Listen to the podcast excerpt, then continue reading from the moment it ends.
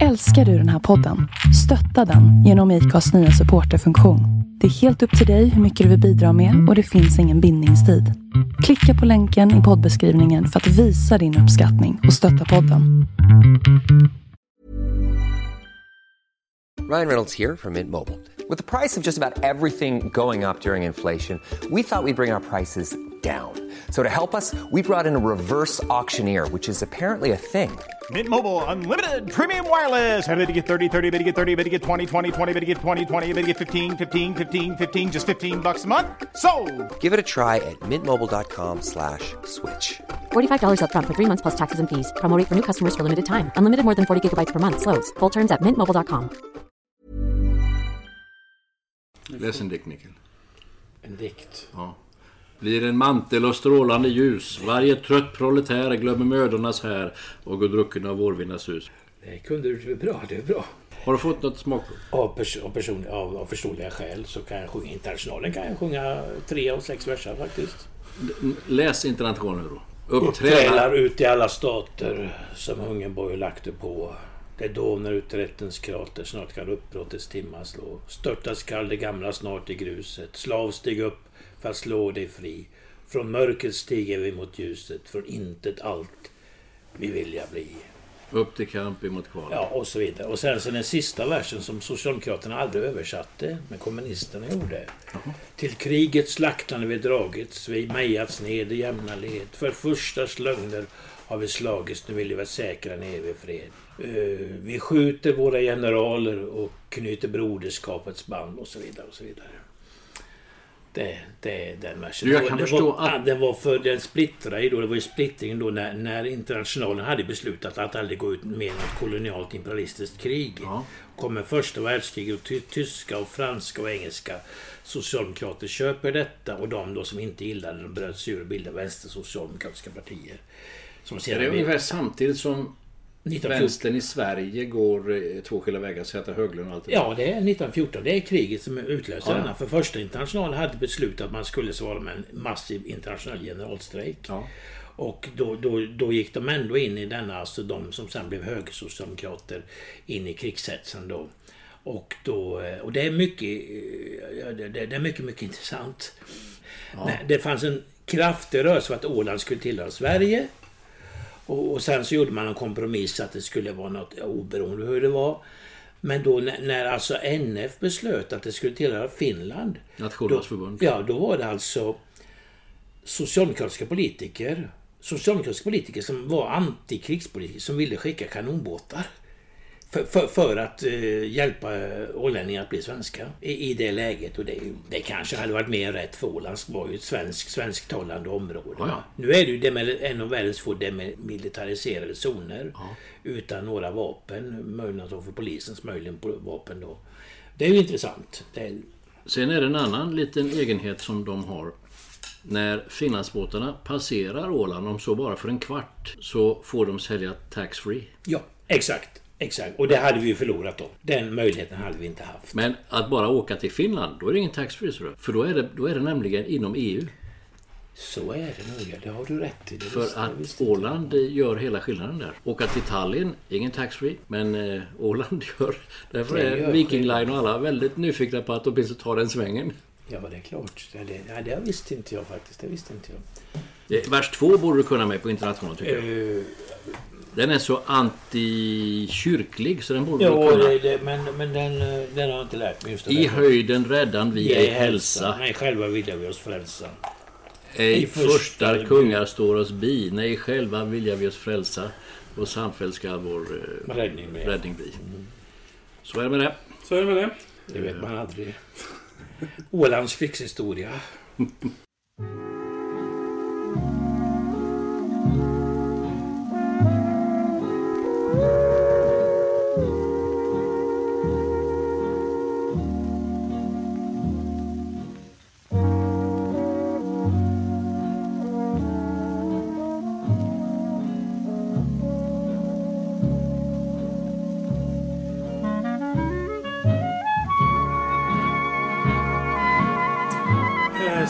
Skiner och eh, våren har anlänt till Tranås. Eh, och våra poddar blir ju eh, mer och mer frekventa. i alla möjliga olika former känns det som. Eller vad säger du? Jaha, du vill ha ett svar på din, din lyriska inledning här. Ja. Våren har kommit. Och Lärkos musik och jag var Du kan ju bara bekräfta att våren är här och att Ja. vi poddar på olika ställen. Ja, jo, jo, visst gör vi det. Eh, Jag kom just hem ifrån en varm resa till Jönköping. Inte så varmt ute när man väl kliver ur bilen, men i bilen med gassande sol så blir det ju jättevarmt. Så våren har kommit även till inomhusklimatet, om så i en bil. Eh, Jag håller med dig. Det är vackert. Kallt men vackert. Ja, och det känns som att eh, det är inte helt onödigt att vi gör så mycket poddar just nu. Det händer mycket som är värt att eh, diskutera. Ja, Som igår när vi var på världens skummaste ställe. Det, du har ju, alltså, jag räknade upp eh, igår för mig själv så här, att de tio skummaste ställen jag har varit på så har ju du varit involverad i åtta av dem nu blir jag nyfiken. Vad var det för skumt igår? Vi var åkte på skogsvägar. sådär. Ja, och åkte till en pyramid liksom. Hur Ja. ofta gör man det? Om Ja. man inte är i Egypten. Ja, ja, ja, ja. Det är klart vi var ju... Eftersom vi passerade den här pyramiden i Aneby kommun så var jag ju tvungen att stanna där. Eh, Så det var inte så konstigt. Dagens podd har eh, alla möjligheter att bli kanske en av de intressantaste. Och jag baserar det helt på eh, vår tvååriga relation där ett namn har, har återkommit ganska frekvent. Det är egentligen två. Conny Arvidsson och dagens gäst som är liksom återkommande. Så du får nu äran att presentera vår dagens gäst. Så gärna. Här och nu sitter en gammal klasskamrat till mig. En gammal trätobroder. Ett Guds barn. Det tror man inte när man tittar på honom. Men det är han verkligen. Och eh, om jag nu ska ta en snabb redovisning av denne gentlemans utseende för att ni som lyssnar ska få en uppfattning. Så var han och jag på en konferens i Moskva för 20 år sedan lite drygt. Ganska välordnad, fint ordnad konferens med olika gäster från olika delar av världen. Vi var ett gäng svenskar, kanske 20-25 stycken och vi hade en egen liten avdelning i, den, i brottarhallen från de olympiska spelen 1980 i Moskva. Det var ganska fint. Där hade vi en liten svensk avdelning, så fanns det andra, holländsk och vad vet jag, indisk avdelning. Där vi bara satt och hade en liten värdinna till, till oss. Eh, nästan en, en personlig värdinna. Det var, väldigt väl, välordnat på det sättet. Alltnog. Min vän Mikael och jag, vi kommer lite sent som vanligt och så går vi till den svenska avdelningen i, på läktaren. Och jag går in, men han blir stannad, stoppad, hindrad. Och på ganska högljudd ryska säger de Någonting som betyder någonting jag inte riktigt begrep då heller. Eh, men han svarar på engelska. No, I am Swedish. I'm sorry. I thought you looked Russian. Sa de då på en hyggligt stapplande engelska. För så ser han ut, min vän Mikael Jendel, som är vår gäst idag. Han ser rysk ut. Jag vet inte varför, men det är... Om ni tänker er en kolgruvarbetare från norra Sibirien och någon strejkledare från något... Eh, Hamnen i Göteborg. ja, eh, från något riktigt radikalt svenskt originalarbetarställe så får ni en bra bild här. Du Mikael, jag, jag tillhör Piratensällskapet. Jag är medlem i Fritjof Nilsson Piratensällskapet, ett litterärt sällskap. Det finns många sådana. Var och varannan död författare har ett sånt där hyllningssällskap. Jag tillhör också Albert Engström-sällskapet. Båda två, för att det är lite Tranåsanknytning. Piraten bodde här i tio år. Skrev sin första bok här, fast på lappar som sen sammanställdes till Bombi Bitt och jag. Albert Engström från Hult utanför Eksjö. Det ligger tillräckligt nära Tranås för att det skulle vara någon anknytning. Plus att jag har läst naturligtvis allting av båda två författarna. Albert Engström skrev ganska mycket. Trots att han var professor i konst och trots att han satt med i Svenska Akademin. Piraten skrev inte lika mycket men desto mer uppskattat. Han var inte någonting av någonting. Han var ju jurist och advokat. Inget annat. Men en sann berättare. Nu kommer jag till övergången här. Det finns ett Ragnar Jendel-sällskap. Ja, det gör det. Vad är din relation till Ragnar Jendel? Det var min farfars bror. Och eh, de kommer från Blekinge. östra Blekinge. Jämjö. Jäm, Jämjö, precis. Jämjö. Och eh, min farfar bodde inte där men... Eh, och jag har aldrig träffat honom för han dog redan 1956. Alltså två år innan jag föddes. Men Ragnar Jändel, eh, arbetar, författare, poet. Och han var bröder. Dock så har jag förstått att de var väl inte riktigt sams, någon av de där bröderna. Var flera bröder. Men det är ju en annan sak. De växte upp i väldigt, väldigt små omständigheter. Fadern eh, trillade från ett kyrktorn när han var ute och målade och inte var riktigt nykter. Modern drog försorg om sina barn genom att jobba som lärare för hon hade lite utbildning och en liten torpstuga och de var med och bildade då en arbetarkommun förstås de här bröderna. Därför att de var fattiga, fa- fattiga torpare och målare. Ja, det är min relation till Ragnar Jändel och deras sällskap. Ragnar Jändel är säkert mera känd och uppburen nu än, än under sin levnad. Wilhelm Moberg nämner honom mest i förbigående som en, som en god vän eller som en, ett visst erkännande från Wilhelm Moberg. Innan han själv, för all del, blir erkänd. Men eh, där har du nivån. Plus att han, för att få lite utbildning på de där magra folkskolebenen. Vet du vad han gick för skola? Brunnsvik. Vad är det för skola? Det är arbetarrörelsens, eh, den är nedlagd nu men i Dalarna. Och där gick han bland annat med Dan Andersson. Där gick han med Dan Andersson. Det Så säger det- en del. Ja, precis. Men sen dog alltså Ragnar Jändel redan på 1930-talet. Relativt ung. Ja, han var inte gammal. Eh, och om... Jag har ju inte träffat din egen pappa. Jag har sett någon bild, något svartvitt fotografi. Och jag har sett några av de få fotografier som finns av Ragnar Jändel. De är porträttlika. Det är nästan kusligt. Din egen pappa Per Jändel och Ragnar Jändel. De är mycket lika. Långa och mörka. Ja. Och eh, din pappa, vad var han?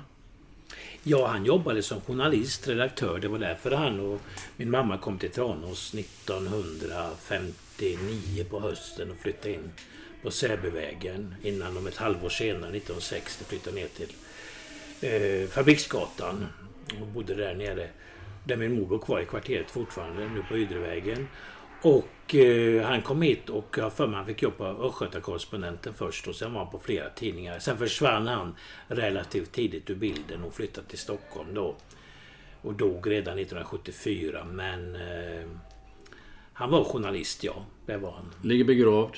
I Stockholm på Skogskyrkogården ligger han begravd. Det gör han. Vem har ritat Skogskyrkogården?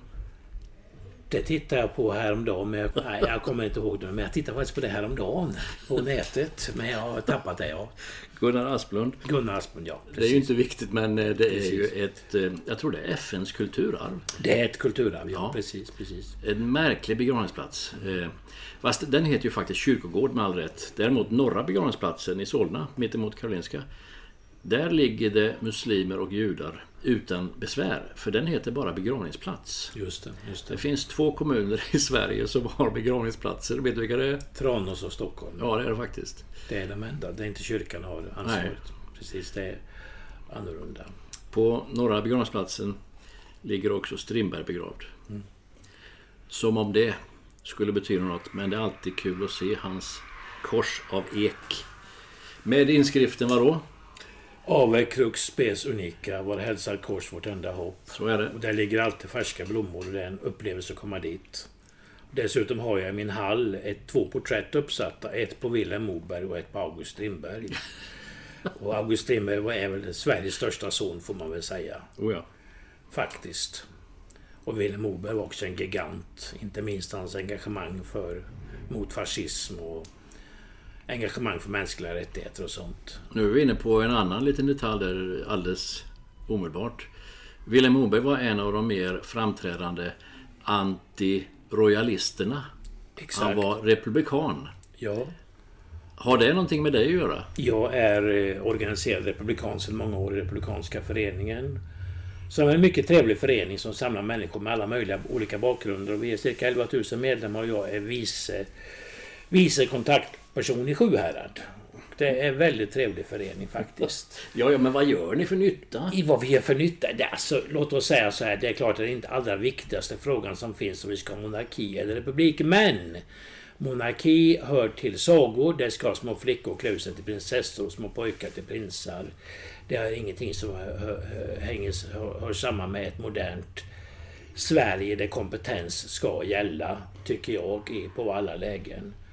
För min del får hela riksdagen gärna bestå av kvinnor om de är mest kompetenta och regeringen också. Varenda bolag, börsbolagsstyrelse får bara kvinnliga ledamöter eller för den delen med annan religion eller annan hudfärg. Men kompetens ska gälla, det tycker jag. Dessutom har vi väldigt trevligt i föreningen. Ja, ja, ni är förmodligen eh, statsunderstödda med alla möjliga bidrag. Vi har inte en krona bidrag. Eh, Willem Moberg eh, tillsammans med Ingmar Hedenius, legendarisk chefredaktör på Dagens Nyheter, hade ju något som hette Republikanska klubben och när den lades ner så fanns ett kapital som lades undan på bank, bankfack och senare kom till Republikanska föreningen när den startades i mitten på 1990-talet av två gymnasister nere i Lysekil. Faktiskt. En som var liberal och en som var socialdemokrat.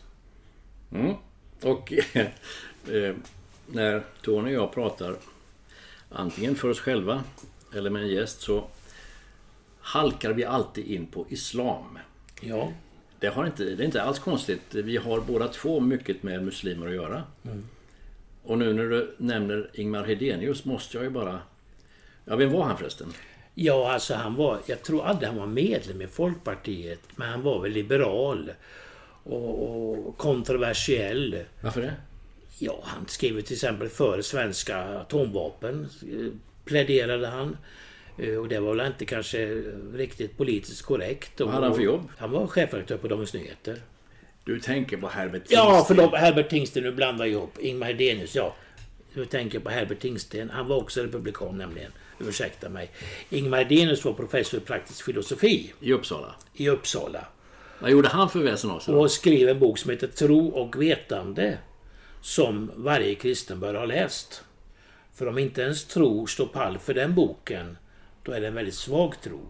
Nu är det inte så att tro är någon form av prestanda, utan tro är nåd. Och bara nåd. När vi ser på oss själva så, så kan vi bara bli förtvivlade. Naturligtvis. Och, och, och, när jag ser på tillvaron omkring mig kan jag bara bli förvirrad. Men när jag ser på Jesus då kan jag bli förvandlad. Det är ju så. Det är bara han som, hans rättfärdighet som, som, som gäller. Och så är det verkligen. När jag ser på mig själv då, då blir jag förtvivlad. Faktiskt. Och när jag ser på den här världen då blir jag då blir jag förvirrad. Den förvirring som är runt omkring och bara tilltar tycker jag. Och det är bara Jesus som kan förvandla. Men tron är liksom inte något ytligt utan är den sann så står den också pall för, för den kritik som Ingmar Edenius, nu är vi inne på rätt gubbe här. Ingmar Edenius riktar i sin bok Tro och vetande. Som... Den fick stort genomslag fast det var en ganska tråkig bok. Alltså akademiskt hållen och sådär. Ja. Det har kommit en uppföljare som heter Tro och vetande 2.0. Det visste jag inte. Som Christer Sturmark har skrivit. Ja. Naturligtvis. Ja. Är det han humanist... Eh, Humanisternas eh, kanske ordförande eller företrädesman eller Ja, vad vet jag. Och Christer Sturmark får man väl ge en eloge att han tar en diskussion. Han, han och Stefan Gustafsson från eh, Evangeliska Alliansen har ju varit ute och debatterat. Ja. Och, och, dessutom den här korskampanjen var när det var ett par kvinnliga präster i Svenska kyrkan som bar kors och fick kritik för det av Svenska kyrkans ledning, tror jag det var faktiskt. Då, då bar ju Christer Sturmark kors på Jajamän. foten på nätet. För han menar att det, rätten måste man ha att bära ett kors. Ja. Nej, han är liberal. Nu vet jag inte om han är liberal, alltså rent politiskt. Men han är liberal i ordets förtjusande mening. Ja, precis. precis. Att tillåta att inte tycka om, men att tillåta. Nu är vi inne på Voltaire alltså. Mm, mm. Jag hatar din åsikt, men jag kan dö för din rätt att säga den. Och dessutom kan jag ju känna stor förståelse för en ateist i och med att jag själv var ateist innan jag blev en kristen då.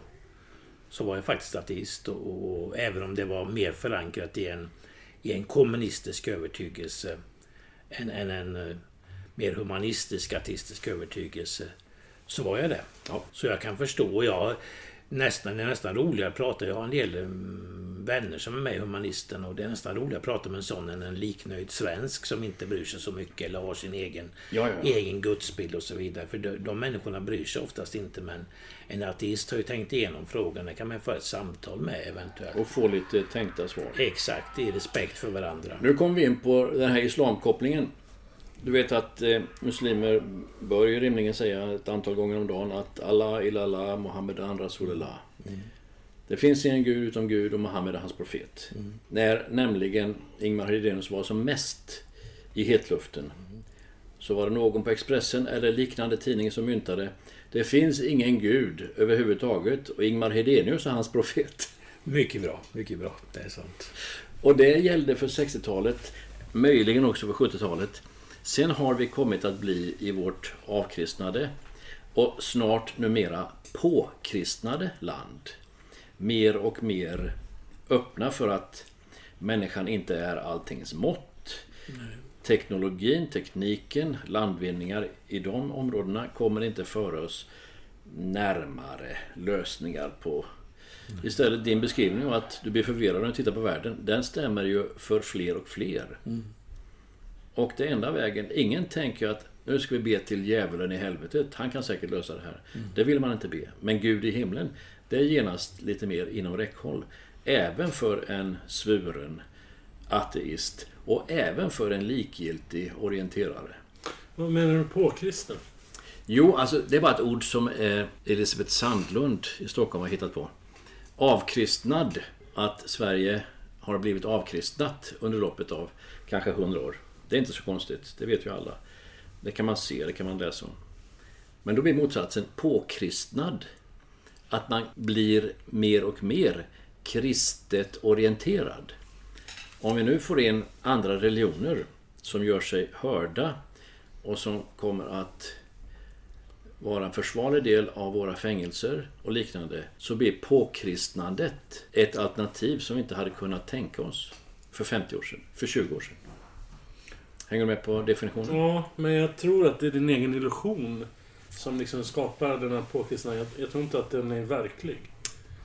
Hur mycket vi än vill det och hur mycket vi än skulle behöva det så tror jag att den, det är en illusion som vi som befinner oss i det här försöker att se i saker och ting som händer i, runt omkring oss. Till exempel det här med, du pratar om översvämningar i Iran och sådär. Att det, ja.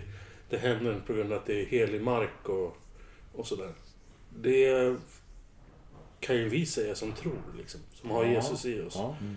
Men eh, tar vi det med en vetenskapsman eller... Nej, det går inte. Vad det nu än kan vara, så, så, så får vi ett annat svar. Liksom. Nu kommer jag inte ihåg vad han hette. Det finns en journalist, jag tror han heter Erik Skylt eller något sånt där. Ja, han brukar vara på P1 i alla fall. Och han har väl en tro. Och han berättar att när han går på fester då i, i Stockholms innekretsar, journalistiska innekretsar och så vidare, så hade han vid något tillfälle sagt att man har kommit på ett medel nu som man kan få evigt liv. Och flera tyckte det lät jättespännande och jätteintressant. Och sen sa han det, ja det är genom att tro på Jesus och hans försoningsverk på korset. Och då blev det en, och det, jag skrattade hörde, då blev det en väldigt sur reaktion, alltså avstånds... För det var för simpelt och för enkelt mm. för dessa kretsar. Och det tyckte jag var väldigt intressant. Uh, mycket intressant. Och, och, det är klart att där har du ett problem med korset och med, med den kristna tron att den är det är verkligen så, så, så, som det står i Bibeln att om du inte blir som ett barn. Samtidigt så ska vi naturligtvis som vuxna människor inte vara barnsliga. Eh, vi ska ju växa upp och kunna ta ansvar för våra liv och så vidare. Men det gäller tron. Och det är det som är svårigheten. Så, så måste vi bli som ett barn. Vi måste lägga ner vår egen stolthet där. Va? Det, det är det som är så oerhört svårt att göra. Eh, och naturligtvis, det finns ju en poäng i något positivt i att man vill göra rätt för sig och och följa lagar och normer och sköta sig på sina arbetsplatser och komma i tid. Det är ju bra saker för ett samhälle och för mänsklig gemenskap men inför Gud så kan jag inte kan jag inte det får jag bara ta emot. Det får jag bara ta emot som spädbarnet får ta emot liksom bröst från, från sin äh, mjölk från sin mammas bröst. Va? Det, det är bara så. Det är den där jag, jag får ta emot helt enkelt gåvan. Och det är för simpelt för människor. Och det, det säger Paulus också, att inte många som var kloka efter den här världen. Inte många som var mäktiga efter den, efter den här tidsålderns väsende och så vidare.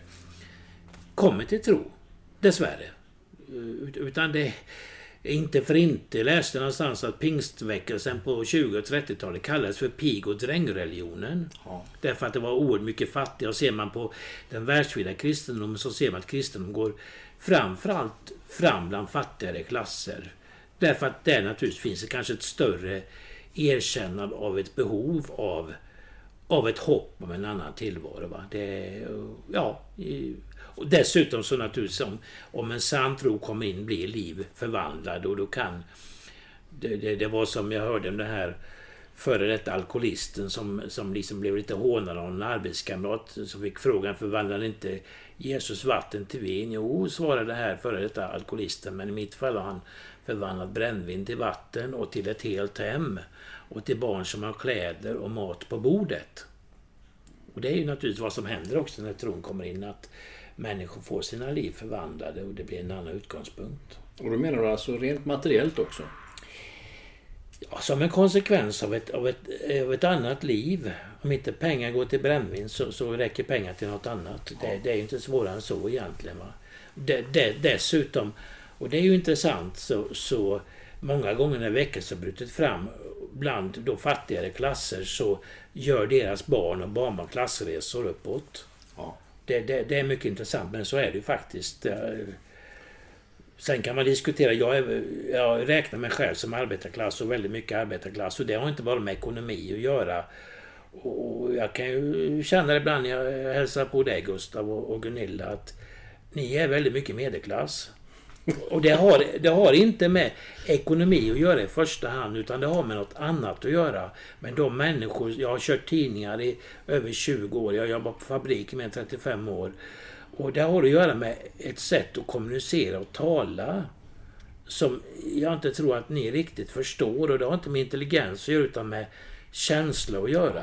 Faktiskt när jag var ute förra veckan med en eh, dam i min ålder som skulle lära tidningsdistrikt och vi satt och pratade om fembarnsmamma fem barn med tre olika karlar och ja, typisk gedigen, typisk arbetarklasskvinna i Sverige idag. Va? Jobbar som chaufför i hela sitt liv så, så, så, så, får jag en annan connection jag får med, än jag får med medelklass. Ja.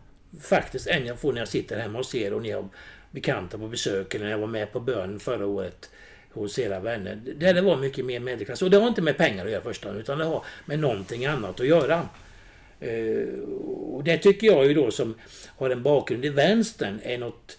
Nu, nu vet jag att det har blivit reaktioner på det men den här Alltså vänstern i Sverige, det är inte konstigt att många människor dras mot Sverigedemokraterna idag. Framförallt arbetarklassen. För vänstern har ju gjort bort alltså de, den här identitetsvänstern. Där man inte längre talar om klass. För mig är den väldigt flummig och konstig. Väldigt flummig och konstig. Och jag läser Åsa Linderborg och henne kan man tycka vad man vill om, Aftonbladets kulturchef. Men hon skrev ett väldigt, väldigt argt inlägg i tidningen Proletären om om det här hatet mot den medelålders eh, vita heterosexuella mannen. Och, så skriver hon ju då, det är min pappa ni pratar om. Den här gjuteriarbetaren som hon ju gett en fantastisk skildring i, i sin bok om sin far som hon har skrivit, som är en jättebra bok. Det är den mannen ni talar om som ni stämplar ut då. Så, som reaktionär och våldtäktsman och allt, liksom vad vita heterosexuella äldre män är. Så, så, det där är en annan aspekt man kan komma in med. Nu, nu kommer vi från teologi till... Och nu vill jag bara säga att evangeliet är naturligtvis till för alla. Och detta att de fattigare klasserna kanske oftast lättare tar till sig evangeliet. Det har ju inte att göra med att Gud älskar dem, men Gud älskar alla människor. Han vill ju att kungar och furstar och alla ska böja sig inför honom. Det, det, det, och ta emot honom. Och ett av de starkaste styckena i Bibeln som jag ofta återkommer till, det är ju faktiskt, nu har jag tappat namnet, får Gustav hjälpa mig här. Det, det är ju när han skickar ut sitt brev där, när han har varit vansinnig i Daniels bok. Den kejsaren över Assyrien eller där skickar ut den då helt kända världen. Nebukadnessar. Nebukadnessar. Han erkänner då den levande gudens herradöme och att han är hans tjänare. Det är ju en makare och det kan man bara längta efter att att, att Stefan Löfven och Kristersson och de andra partierna ska utlysa en dag av bön och fasta i Sverige och omvändelse. Det var ju fantastiskt. Mm. Nu, nu när du nämner Nebukadnessar så är det också aktuellt eftersom det är just där vi har översvämningarna. Mm. Det är just där, i Iran, dagens Iran, där han fanns. I staden Susa, där Alexander den store dog. Där satt Nebukadnessar. Där är det helvetiska skyfall och mer lär det bli, hörde jag idag, av en afghan. Mm. Som hade lite information men då, då vill jag bara återknyta till islam. Här. Du, du, du, du tog upp islam avkristning och eventuellt påkristning och det kan diskuteras. Alltså det är ju så att människan har ett, ett behov av att få svar på de eviga frågorna fast man kan försöka fly undan det i materialism, i, i sexuell ödsläppthet, med droger och så vidare försöker man fly bort ifrån från de inre eviga frågorna. Varför är jag här? Vad händer efter döden? Och så vidare. Och nu har vi fått ett jättesekulariserat samhälle, kanske världens mest sekulariserade samhälle. Ett av de mest sekulariserade. Och frågorna finns ju kvar hos, hos, hos människor då. Va? Och ibland har ju också då man kritiserar vänstern kan man ibland säga att vi kristna kanske inte kommunicerat klart evangeliet. Jag tänker på, på Jehovas vittnen då, som jag har en stor respekt för, även om inte deras åsikter. De ger ju ändå människor ett svar. De får ett paket. Tro på det här. Och du, du får svar på dina eh, på, på, på, på, dina, eh, på dina frågor. Jag har en bekant i Åre, en kvinna i min ålder som, som eh, blev Jehovas vittne. Hon är typisk en sån där människa med dåligt självförtroende som fick ett paket, hon fick ett svar. Så här är det och tog till sig det va, i glädje. Men då kan man också se islam nu som, som, som, och som också ger som flyttar hit många muslimer, men det är också vissa västerlänningar, svenskar, eh, det har vi ju sett, tar till sig islam. Den här norrmannen nu som norsk-svensken som stupar där nere för IS då. Eh, och det är klart att de ju, får ju också ett svar på livets livets frågor. Så ibland kan man fråga sig om inte nästan en, en Guds dom nu att islam får ökat inflytande. För det är inget positivt att islam får ökat inflytande, tycker jag inte. Sen får man skilja på de vanliga sekulära muslimerna. Vilket ju kan vara jättetrevliga, goa människor. Jag har jättefina grannar som är det. Och, och de här fanatikerna. Men, men, det är ju naturligtvis den tomheten som många människor har idag. Va? Det förytligade. Alltså, man söker i, i ja, man lever väldigt ytliga liv. Mm. Väldigt tomma liv. Och då, ger, då får man ett svar här. Här finns värden, här finns fast, något fast att hålla sig till. Mm. Och, och, Det är väl det som är... Och, och det finns framförallt, det är inte värderelativism. Utan det finns, det finns fasta svar på frågorna. Mm. Jag, jag tror att du har fel om du säger att det är många som konverterar inte från, från men ingenting till islam här i Sverige utav nordbor eller västerlänningar. Eh, men det finns en och annan. Ja, ja. Skråmo till exempel. Skråmo, ja. eh, men jag tror att det är långt fler, ojämförligt långt fler muslimer som konverterar under dödshot och all möjlig börda till kristendom.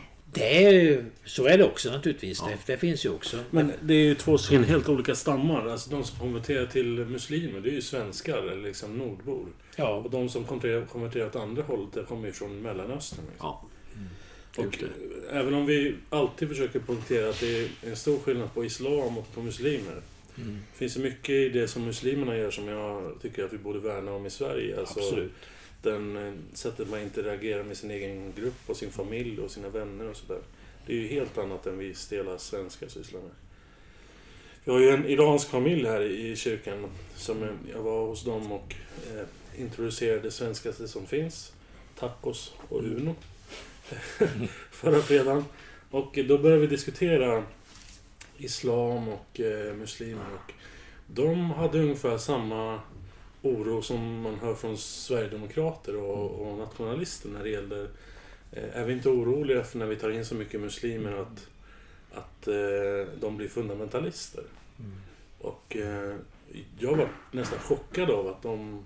För det lät som att de pratade med en sverigedemokrat. Liksom. Det, var, det var samma, samma tugg liksom. Och det får ju ändå en tänka till ändå liksom att... Eh, de kommer från ett land där det, ja, det är krav på att du ska vara muslim. Mm att du ska tillhöra Islam.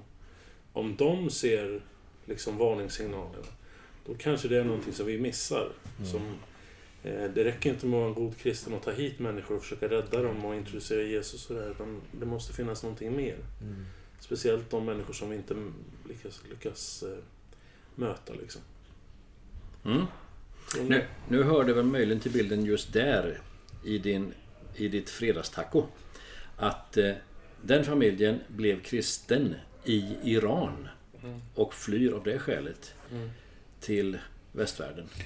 Men jag måste ge dig en poäng där därför att jag har också mött, jag stod på torget i Borås och delade ut material för Republikanska föreningen och då kommer fram en iransk man till mig. och, och, och berättar att han försöker besöka poli olika politiska partier och varna för islam.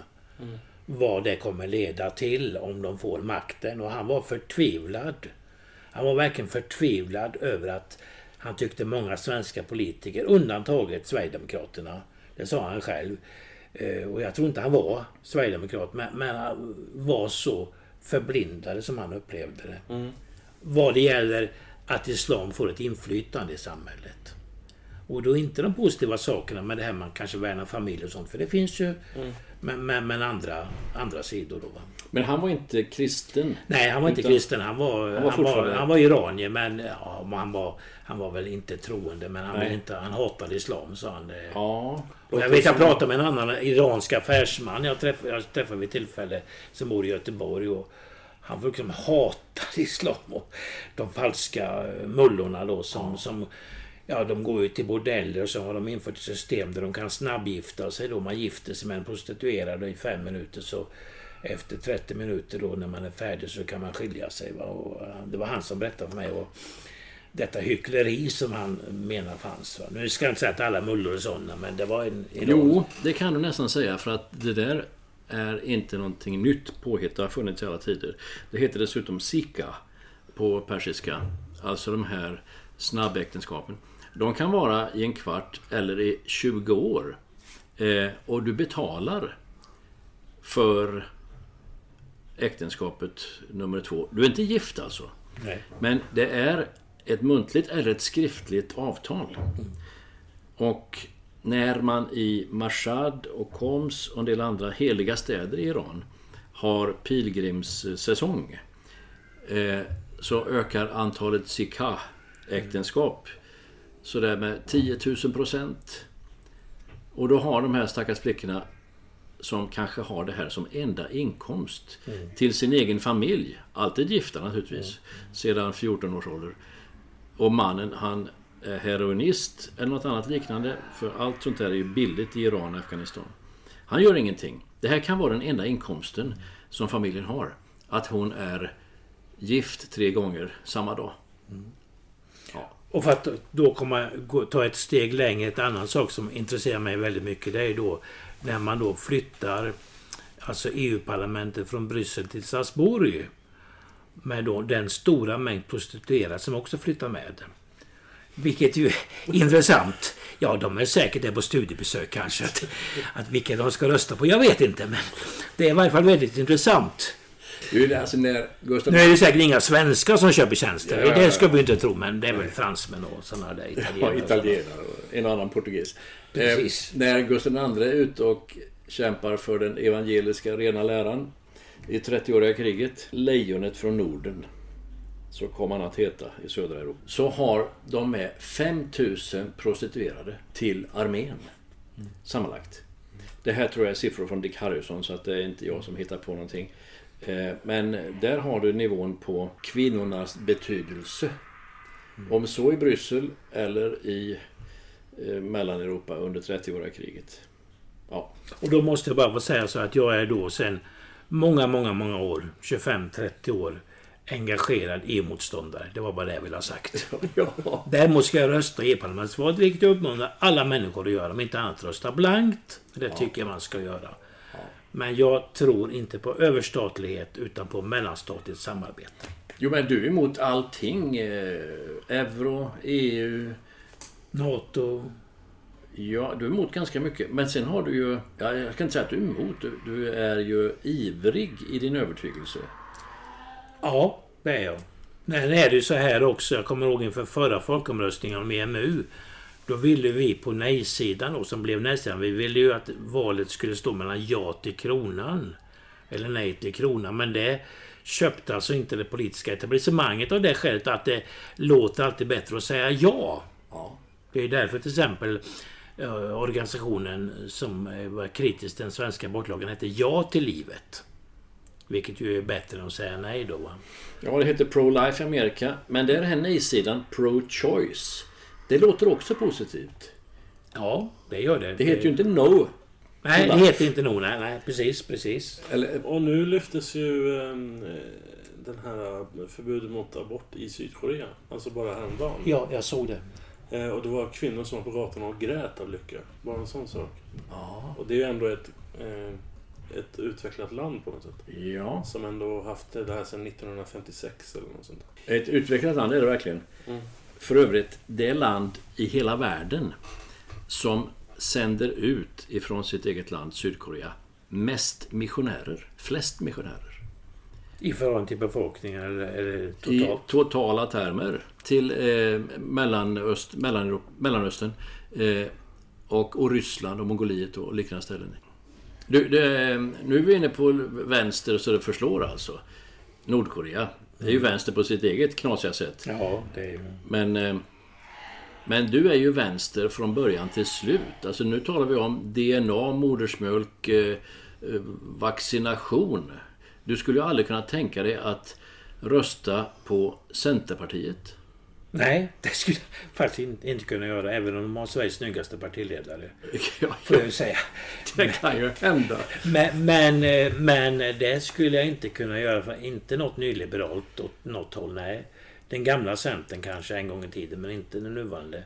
Så, så är det. Det är roligt att du säger det för det var en förman som sa till mig på en fabrik för ett antal år sedan att Ja Mikael, du är, du är röd och religiös, sa han. Ja. Och jag tyckte det var faktiskt en rätt bra... eh, Det, det, det rätt, han var själv blå och icke-religiös då. Vill jag säga. Men, men det var rätt bra definition. Ja. Tycker jag. Det, det ligger mycket i det. Din morfar var fackordförande på Domnarvets järnverk. Ja, han var ordförande för elektrikerna där eh, när de hade egen fackförening på Domnarvets järnverk och fackföreningsman då. eh, Jobbade på Domnarvets järnverk större delen av sitt arbetsliv i Borlänge då. Det är helt riktigt då. Så min mor kommer därifrån. Din pappa var vänsterjournalist. Ja, och medlem i VPK. Även om han inte var så aktiv så, så var han medlem i VPK. Så begravningskaffet hölls i en VPK-lokal i Birka, Vasastan. Birka, Vasastans VPK-lokal en gång i tiden. Och Per, din pappa. Eh, jag ska ta upp en annan grej han gjorde, eller var med om att göra. Amnesty International startade i Stockholm i Sverige. Första föreningen. Andra föreningen startade i Tranås. Ja, Förening nummer två. ja av Amnesty International, ja Och precis. August Sjöblom och din pappa är med. Och, eh, Annie Svärd var väl med också. Naturligtvis. Annie Svärd, ja. Precis, precis. Det är riktigt. Nu finns ju Amnesty lite överallt, men nummer två i den här lilla byn.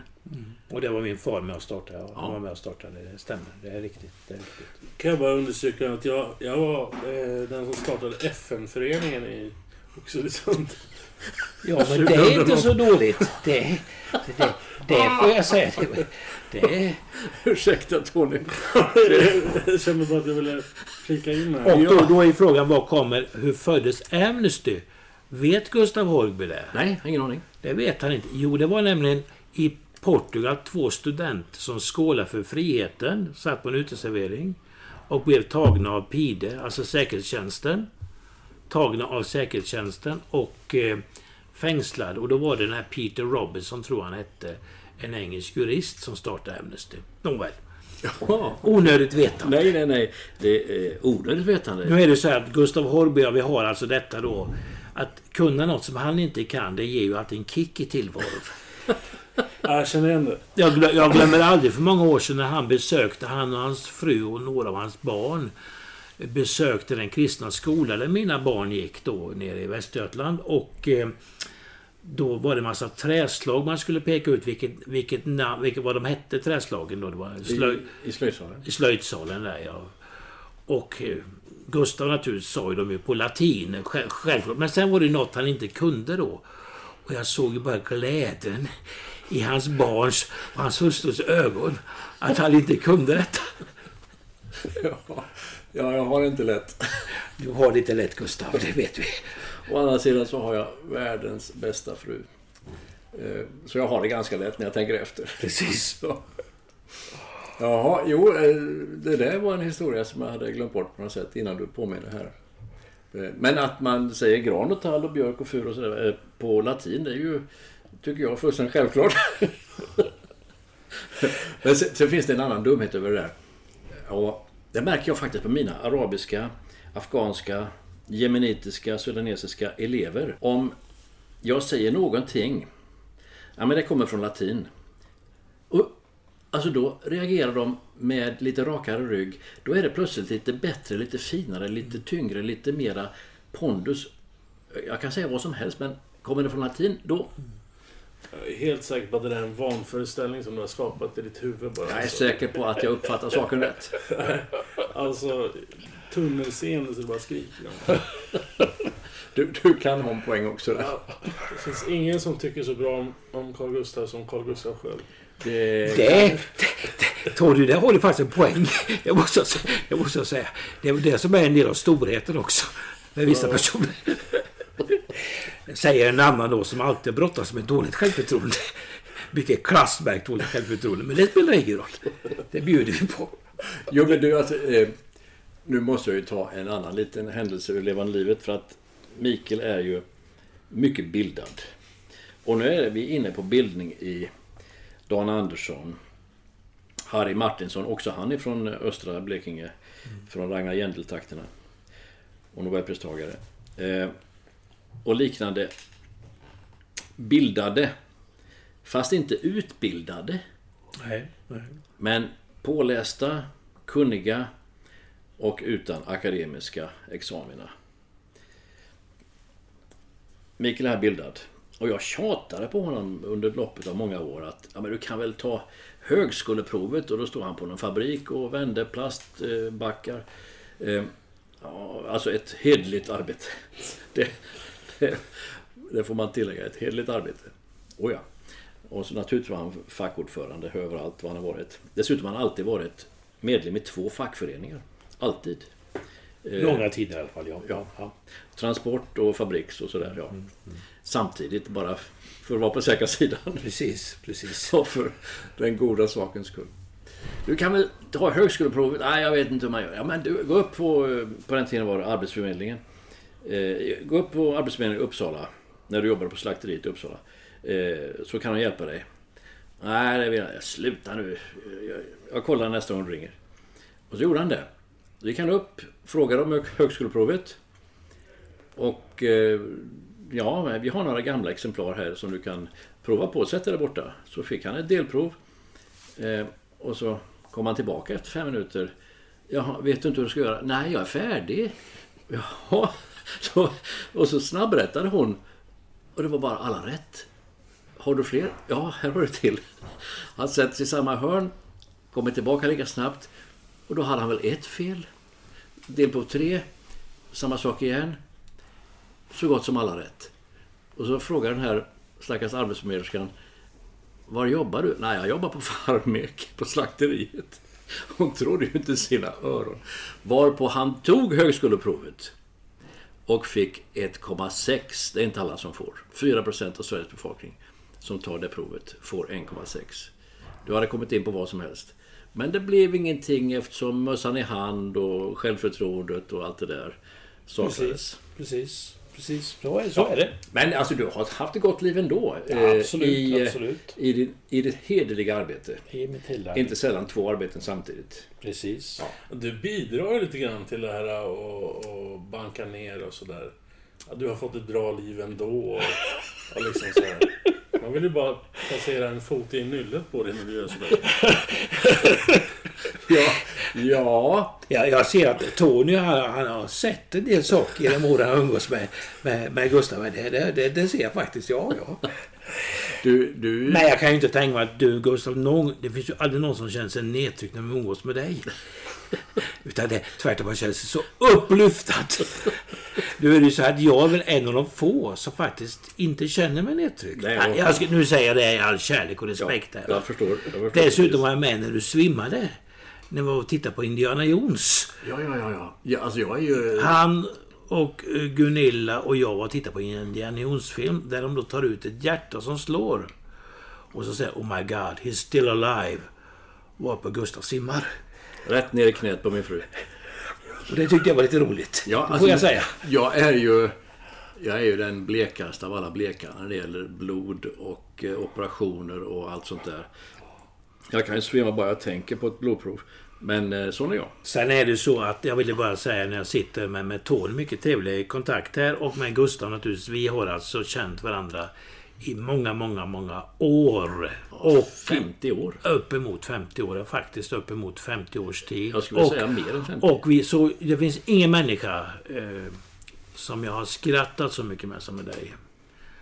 Och det allra roligaste de senaste 20-25 åren det har ju varit när vi suttit med dig och din fru och dina barn och pratat om spjutet och kanonen. Men det ska vi ta en annan gång. Och framförallt se din hustrus blick då. Ja. ja, det är ju så internt så det kan vi inte ta. Men, Det kan vi inte ta. men du, du har alldeles rätt, vi har mycket trevligt ihop. Eh, sen tycker jag det är trevligt att Tony hakar på här som har träffat dig i ungefär 45 minuter. Eh, för du har en omedelbarhet och en Tolka mig rätt nu, en gå-på-anda i all, i all välmening gå-på-anda. Som få. Mm. Det är så. Oj, nu Tony, nu får du säga något. Nu har jag pratat hela tiden. Nej, det har du faktiskt inte. Det är därför det här är så bra. Ja. Ju mindre du pratar desto bättre är det. Det, det elakaste eh, jag har hört från Carl Gustaf är, det är när man säger någonting som man inte hå- håller med om. Och sen, är du dum eller? Eh, Säger jag så, Ja. Nej, när man säger någonting som man tycker är självklart. Eller liksom säger emot det. Då får man höra att man är dum. Det är liksom det elakaste. Men, man- har du inte hört någon gång när han känner sig pressad då? Då han börjar märka ord. Ja, E- Eller verbformer eller någon grammatik. När han är så, då kommer ju alltid runt det på det sättet. Ja. Vilket ju är oerhört charmigt naturligtvis. ja. Alltså jag var ju väldigt sur. Innan de här skandalerna kom i Svenska Akademin, som är ju djupt tragiska men kanske inte förvånande. Så var jag faktiskt, jag hade väldigt god lust för ett par år sedan och, och, och eh, kontakta Svenska Akademin och eh, föreslå Gustav, det får jag säga. För jag, jag, jag, jag tror du hade faktiskt kunnat göra det, definitivt. Va? Och det menar jag, det menar jag. Det. Jo, jo. Ja, Tony, du kan redigera bort det här sista. Nej, det får man definitivt inte göra. Ja, nu är det så. Men eh, du har ju varit en, ett gatans barn, höll jag på att säga. Det är inte alls det jag menar. Men du har kunnat knyta kontakter med blinda, homosexuella, romer och liknande. Alltså de lägsta av de lägsta. Ja. Utan besvär. Men däremot så kan du ju inte sitta och diskutera med någon liberal kvinnlig präst. Det kan jag väl, fast det, det, det, just det kanske är lite svårt. Men jag, jag, jag erkänner det. Man ska ju kunna erkänna det som är sant också, även om det är svårt för, för det här lutherska att, att, ja, att göra det. Då. Men jag har lätt att prata med människor. Lyssna på människor tror jag också framförallt. Jag. Och inte sällan udda människor. Inte sällan udda människor, men även då eh, före Vänsterpartiets eh, ledamot i konstitutionsutskottet som jag är personligt bekant med och andra människor med inflytande i samhället. Vilket inte spelar någon roll, men så, är det. Men inte minst udda människor. Ja, det har jag väl alltid haft lätt att träffa och umgås med. Precis som du säger. eh, Människor på kanske lite grann samhällets eh, baksida, om man uttrycker Ja. sig så. Va?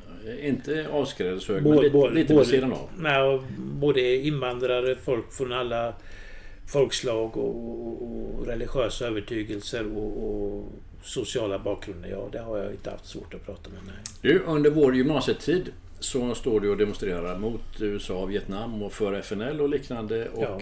allt möjligt där som har med det att göra. I god 70-talsordning. När möter du Gud och hur i all världen möter du Gud? Ja, jag, jag, ja, det var 19, jag kan säga klockslaget och det var alltså den 12 januari 1977 klockan 20.20 på kvällen som jag mötte Gud på Ydrevägen 5C i Tranås.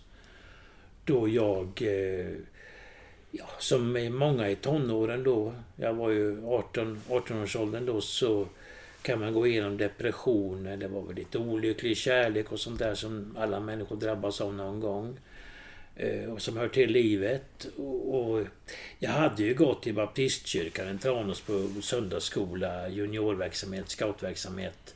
Och Tranås är ju en stad med stor eh, impact av, av eh, kristen tro. Eh, och jag, men då var jag ju kommunist, jag var organiserad kommunist. Men jag, jag, jag, jag, jag, jag bestämde mig för att se om Gud fanns. Och jag bad, jag gick ner på mina knän och bad. Jag bad Gud om du finns, visa det för mig. Och jag upplevde hur, hur hela rummet fylldes av, eh, av värme, av kärlek, av närvaro, av en högre makt. Och från det ögonblicket visste jag att, att Gud fanns. Va? Sen hörde det till saken att jag hade en väldigt stor respekt för just Jehovas vittnen. Så det blev en kamp där om jag började gå mer då till Rikets salen och så började jag gå till Maranata som hade möten i Folkets hus. Och det kom sig mest av att det var inga skolkamrater där för jag var ju lite generad för detta till början med och det låg i samma lokal som vi hade parti... Samma Folkets hus där vi hade partilokal då. Eh, så jag började gå på möten där och jag kunde gå till Rikets sal på, på, på söndagen då och Maranata på lördagen. Och sen kommer vi fram mot påsken då 1977 då jag sitter nere på Holavedsskolans café med nuvarande rektor, eller vad han är, Anders Berg. Och eh, pratar och berättar detta om min gudsupplevelse. Och då säger han så här. Ge Jesus en vecka och gå inte till rikets sal nu. Om inte det fungerar då så, så, så fungerar det inte. Men, men gör det, sa han. Och dessutom tog han med mig till dåvarande pastorn i Missionskyrkan, Walter Axeland, som var en gudsman. Och jag gav Jesus en vecka, gick inte till rikets sal. Och eh, på något sätt hände något där faktiskt. Och bara för ett par, tre år sedan påminde Anders om detta och då frågade hans hustru Monica, hade du vågat säga så? Nej, jag vet inte det. Men jag hade vågat det, sa Anders. Men då vågade han och det hjälpte mig och då beslöt jag mig för att låta döpa mig också. Så jag döpte mig sen i augusti samma år. Naturligtvis i en eh, insjö, inte i någon dopgrav utan eh, I kallt och eländigt. Nissagölen utanför eh, Tranås i Skoboviken döpte jag mig. Och ja. Evangelist Henry Holmberg som jag fortfarande har kontakt med. Ja. Och sen har väl livet varit upp och ner naturligtvis. Ett år senare så tog min bror Peter sitt liv och det var en tuff smäll. Men tron eh, fanns kvar ändå. Och eh, sen är det ju bara så att det är Guds nåd som gör att jag är bevarad idag. Det är Guds nåd. Det är inget annat. Det har funnits perioder av arbetslöshet och det har funnits skilsmässa och andra sånt där som möter en i livet. Eh, även om man har mycket sämre i andra länder och jag har fått vara frisk. Men, men eh, det är tack vare Gud som jag fortfarande är en kristen och bekänner mig som kristen. Har du studerat teologi? Ja, jag har läst tre år på Nordiska Bibelinstitutet i Säffle. Vad var det för skola? Det var en eh, bibelskola, teologisk konservativ bibelskola som drevs av en amerikansk-kanadensisk missionsorganisation som heter Great Europe Mission. Tyvärr finns inte skolan kvar men den gav mig väldigt mycket och framförallt vad jag fick första året där jag läste där kan det varit 81 till 84 var det väl. Vad jag fick första året det var ju då att Romarbrevet 8.1 blev så väldigt starkt levande för mig. Att, att alltså, om, om någon är i Kristus så, så finns ingen fördömelse, så finns ingen fällande dom. Alltså det här förståelsen av att, att vi är i en position av att vara rättfärdiga. Är jag en kristen så, så är jag, har jag del av Jesu rättfärdighet varje ögonblick. Det är inte så att jag är 20% rättfärdig eller 90% och det har inte att göra med eh, mina egna goda tankar utan även när jag misslyckas, även när jag tänker det som är fel och säger det som är fel och gör det som är fel. Så är jag förklarad rättfärdig i Kristus så är jag det. Och det är ju naturligtvis en väldig trygghet. Och, och, och, så, så, så. och dessutom så, ja, redan när jag blev en kristen så förstod jag att Bibeln är sann. Ändra, alltså ändra är Bibeln sann. Och där kan man komma in på liberala präster. Ändra Bibeln sann, helt sann. Och jag måste ställa mig under den. Sen kanske inte alltid är lätt att förstå, det är en annan sak. Eller så, så är den inte sann. Det kan inte vara så att jag plockar ur skriften vad jag tycker ska vara sant. Det tror jag inte på. Utan i den mån har jag alltid haft en fundamentalistisk bibelsyn. Mm. I, I relation till Tippex-läsning, att du kan tippexa bort det som... Ja, exakt. Ja. Ex, exakt för det ligger ju närmast till hans naturligtvis. Därför att i den gamla naturen som vi alla har, va? ska jag rekommendera en bok så är, så är det då Bo Gerts Stengrunden. Mm. Framförallt den första delen av de tre delarna som är där. Som ju på så oerhört starkt sätt skildrar detta. Att jag kommer hela detta livet få kämpa med en gammal natur. Så, så är det va. Och det där visar sig gång på gång. Jag menar man kan man kan, jag kan ha varit i bön i två timmar och upplevt jättemycket av Guds närhet och sen så reser man sig upp så kommer en massa destruktiva och negativa tankar. Och då är det ju bara, det är ju, det är ju nåden, nåden som finns där. Hjärtat är ju fördärvat men Jesu blod överskyller detta fördärvade hjärta. Och det är ju en trygghet och ett hopp jag har. Men var det samma bibelskola som du gick på? Ja. Just det. Mm. Det finns en motsättning någonstans mellan eh, vänster och kristen tro. Eller om man åtminstone så här traditionellt Mm. tittar. Eh, Men tittar man så här rent ideologiskt vad vänstern står för, solidaritet och Mm. att eh, möta människor och så vidare. Så är det ju egentligen som taget ur Bibeln. Ja. Hur, varför tror du att det är som motsättning mellan dem? Alltså, ett, ett, jag kommer ihåg, jag blev, i och med att jag fick kontakt med Maranata så blev jag dels präglad av vad Arne Imsen skrev. Nu har han varit död i 20 år snart. Men, men han, han skildrade när han kom till Sydamerika, blev utkastad ur ett sydamerikanskt land för han var kommunist. Vilket han absolut inte var. Eh, och sen så besöker han dåvarande Sovjetunionen. Han blev utkastad därifrån för han var då reaktionär. Och, och, och han, han hade ju förkunnat ett evangelium där han kunde, kunde då kombinera ihop Alltså en lössläppt sexuell livsstil då va, som Bibeln inte godkänner. Med orättfärdig handelspolitik. Och att det, det finns... Orättfärdighet är orättfärdighet. I alla dess former. Och den måste vi, om vi ska vara trovärdiga, kunna kritisera och peka på. Då finns ju ett problem att konservativ kristen... Han räknar själv, sig själv som en teologisk konservativ kristen teologiskt konservativ, vilket inte behöver innebära politiskt konservativ. Vilket det ofta har gjort därför att konservativa kristna kretsar har, har sysslat med det varma blodets synder gärna då. Va? Till exempel då, ja, det som har med sex att göra och sådana saker. Man har inte velat alltid tala så mycket om det kalla blodets synder. Girighet och sådana saker. Och det har mer blivit de liberala som har gjort det. För mig är det ett väldigt konstigt. Jag har själv varit medlem i Östtimorkommittén och varit engagerad för Östtimor under många år under deras frihetskamp. Jag vet, jag stod, jag kommer ihåg när de hade haft folkomröstning där och det var det var, det var innan då FN skickade in trupper och det var massakrer och jag stod och ropade till Gud vid en maskin då på en möbelfabrik där att Gud skulle gripa in så skickade han gurkasoldater. Gud skickade gurkasoldater dit. Det är en annan historia. Men samtidigt som man då varit medlem i Ja till livet och varit kritisk till abort. För mig är det ingen motsättning men problemet har varit att, att man har då, separerat då eh, konservativ kristendom har blivit konservativ politik, vilket det, det inte alltid behöver vara. Jag räknar mig själv politiskt då. Jag har röstat olika kan jag säga. Jag har röstat socialdemokratiskt, jag har röstat borgerligt. Så jag har röstat olika, men jag räknar mig som arbetarklasskonservativ. Uh, värdegrundskonservativ, men också då med en arbetarklassinslag, det vill säga fackföreningar är viktiga, kollektivavtal är viktiga och så vidare. Va? Intressant formulering. Jag har aldrig hört den förut. Med det kalla blodet och det varma blodet. Det är Arnes eh, fantast, fanta, det är mycket talande. Det kalla blodet, girighet, eh, att Förtal, prata illa Ja. om någon och så vidare. Va? Det varma blodet, sexuell lössläppthet och, och liknande. Ja, ja. Jag tänker, det, det borde ta in det där i den där politiska skalan också. Alltså de blåa partierna och de röda partierna. Det gör det. Gör det. Definitivt. För att eh, man kan ju säga vad man vill om eh, den, den röda historiken. Men eh, ska man jämföra så står ju den närmare Jesus än vad eh, moderater och, och eh, liberaler gör. Mm. I alla fall i, i mitt synsätt. Sen finns det Jag håller med dig. Som, eh, Jag håller med dig. Men, men det blir på något sätt, i de här kretsarna, kristna kretsar, så blir det liksom smutskastat på något sätt. Mm. Och eh, jag har ju alltid varit röd genom hela mitt liv.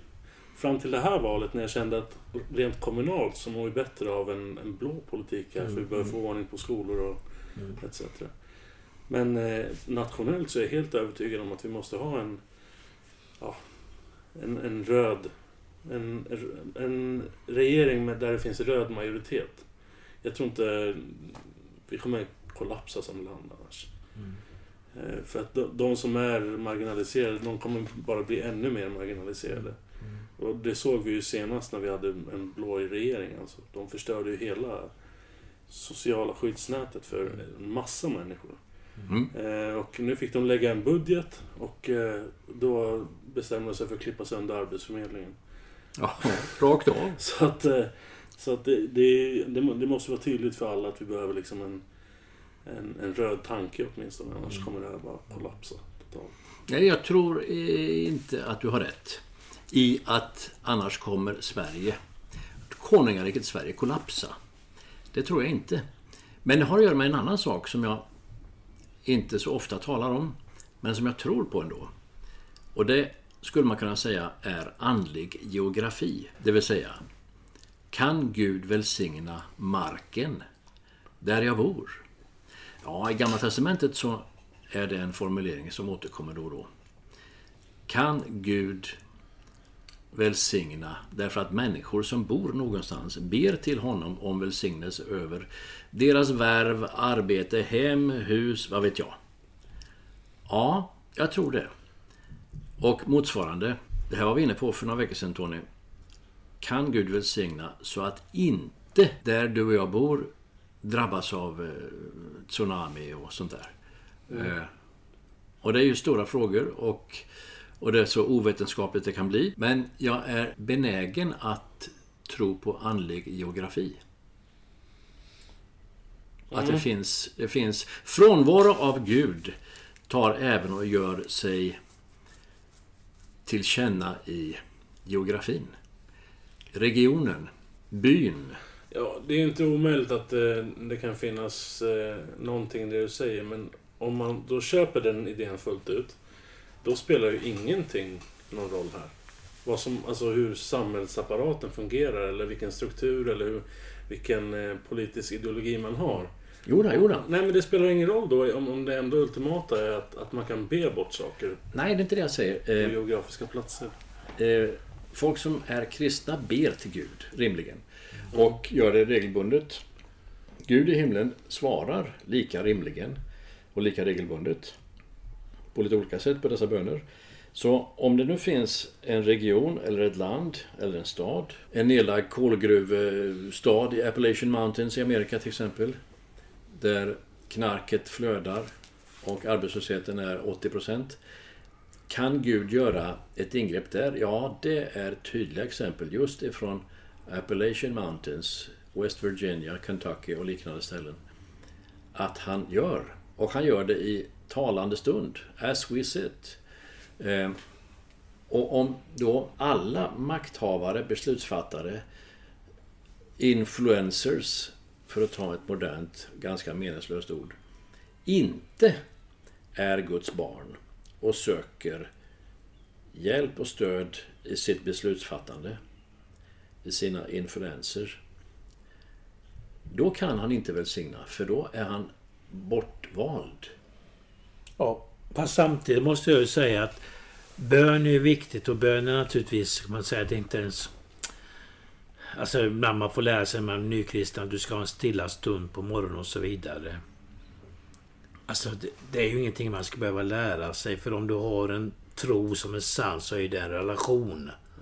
Och någon du har en relation med vill du prata med. Om du inte har dåligt samvete eller osams med vederbörande. Eh, Men annars vill du prata. Så det, det, är ju, det är ju en självklarhet. Men samtidigt så... Bön är ju viktigt. Jag håller med dig Gustav. Det är en grund. Men samtidigt är ju ett rättfärdigt liv. Att handla rätt, att göra rätt. Också viktigt. Och det kan ju också hedningen, den icke-troende, göra rätt och till och med gör. Jesus säger de som inte tror ger sina barn bröd, de allra flesta. Eh, och de allra flesta människor, det ser man ju jag menar, hur man fostrar sina barn. Vilka föräldrar vill inte att barnen ska säga tack? Och sen så har barnen varit hemma hos någon kompis, skolkamrats familj och så kommer föräldrarna säga men vilka fina barn du har. Och hemma kanske de lever rövare som bara den. Vilket de får göra, för hemma får man göra det. Så det, jag håller med dig Gustav, samtidigt så finns ju en form av rättfärdighet som, som Gud välsignar och som är från Gud. Ja, man tar det normala äktenskapet mellan man och kvinna, det är ju någonting Gud välsignar även om det är en ateist eller muslim eller hindu som är gift. För Gud har välsignat äktenskapet. Gud välsignar hederlighet. Gud välsignar att vi arbetar och vill göra rätt för oss. Gud välsignar en mängd sådana saker oavsett din tro.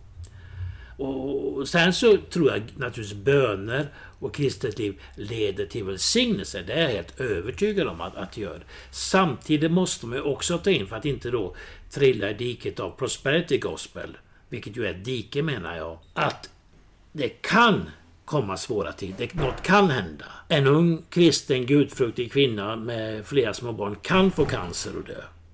Och så vidare och så vidare.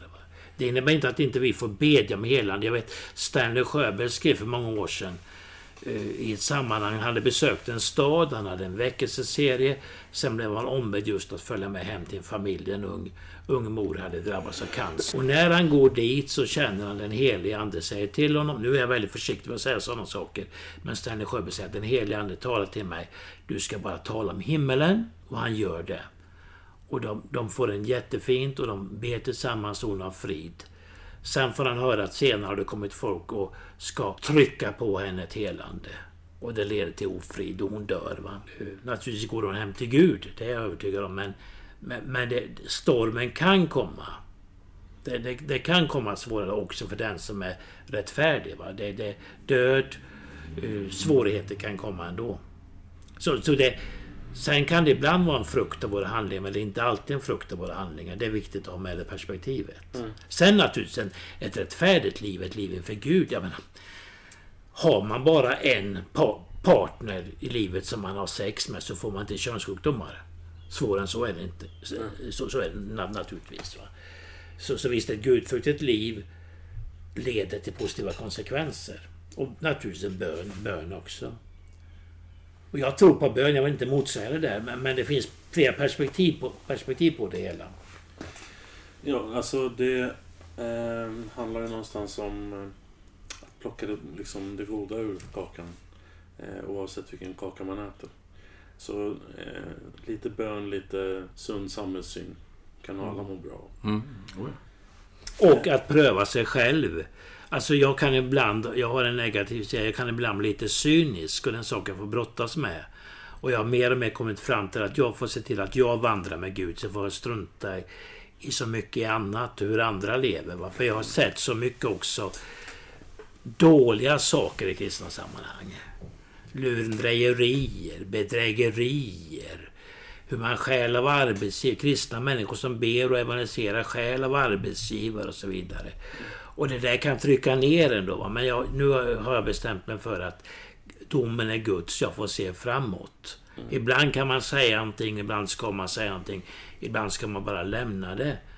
Men det är Herren ytterst. Men det är klart att om jag, om jag beter mig medvetet på ett mycket inkorrekt sätt, då kan jag be hur mycket som helst kanske. Mm. Det är en annan sak att brottas med en problematik, att jag kämpar med någonting. Det kan vara allt möjligt och ropa till Gud över detta. Jag har en sorg. Jag har också sett människor sörja. Jag vet en man som sörjde över... Han hade vrede, fruktansvärd vrede som drabbade hans familj. Men han, han, han bad alltid om förlåtelse. Han sörjde enormt. Och Gud gjorde ett verk. Det tog tid, men Gud gjorde ett verk i hans liv. Han hade en sorg över synden i sitt liv. Det är en annan sak än om du förhärdar dig och struntar i detta. Mm. Jag läste om en amerikansk kyrka som deras största ekonomiska bidrag kom från att de sålde heligt vatten till sina medlemmar. Eh, då känner man att någonstans har någon tänkt fel. Eh, och säljer helt vatten för flera miljoner om året. Mm, mm, mm, du, du ska få göra någonting som Carl Gustav oftast får göra. Du ska få avsluta med ett klokt ord eller vad du vill. Oj, det var, det var svårt. Ja, nej, ett klokt ord. Ja, vad ska jag säga? Var bara, var bara precis den du är. Försök att inte spela så mycket. Det har jag gjort tillräckligt mycket. Det slutar jag med. Har jag försökt sluta med. Var, var den du är. Var den du är. Var, var sann och äkta och, och naturligtvis håll fast vid Gud om du har en tro på Gud. Det är det, det den kan säga försöka att vara så ärlig som möjligt. Både mot, framförallt mot dig själv men också mot andra. Det är det, det vi kan säga. Och, och, och, lita inte på någon, allra minst på dig själv. Alltså vi ska väl lita på varandra. Men, men förstå, förstå att människan är lurig också. Mm. Det har jag sett i mitt eget liv. Det vet jag inte om det är så klokt men det är bara lite, lite, lite erfarenhet. Ja, det är väl klokt om något. Tusen tack för att du kom hit. Tack.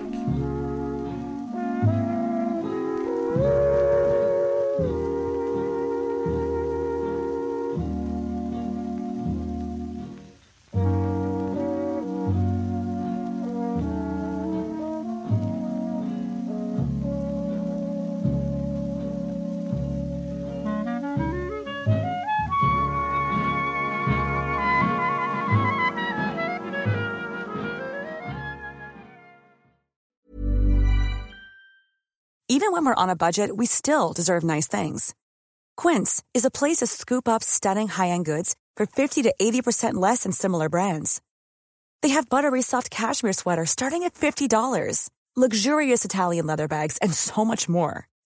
Plus, Quince only works with factories that use safe, ethical, and responsible manufacturing. Get the high-end goods you'll love without the high price tag with Quince. Go to quince.com slash style for free shipping and 365-day returns.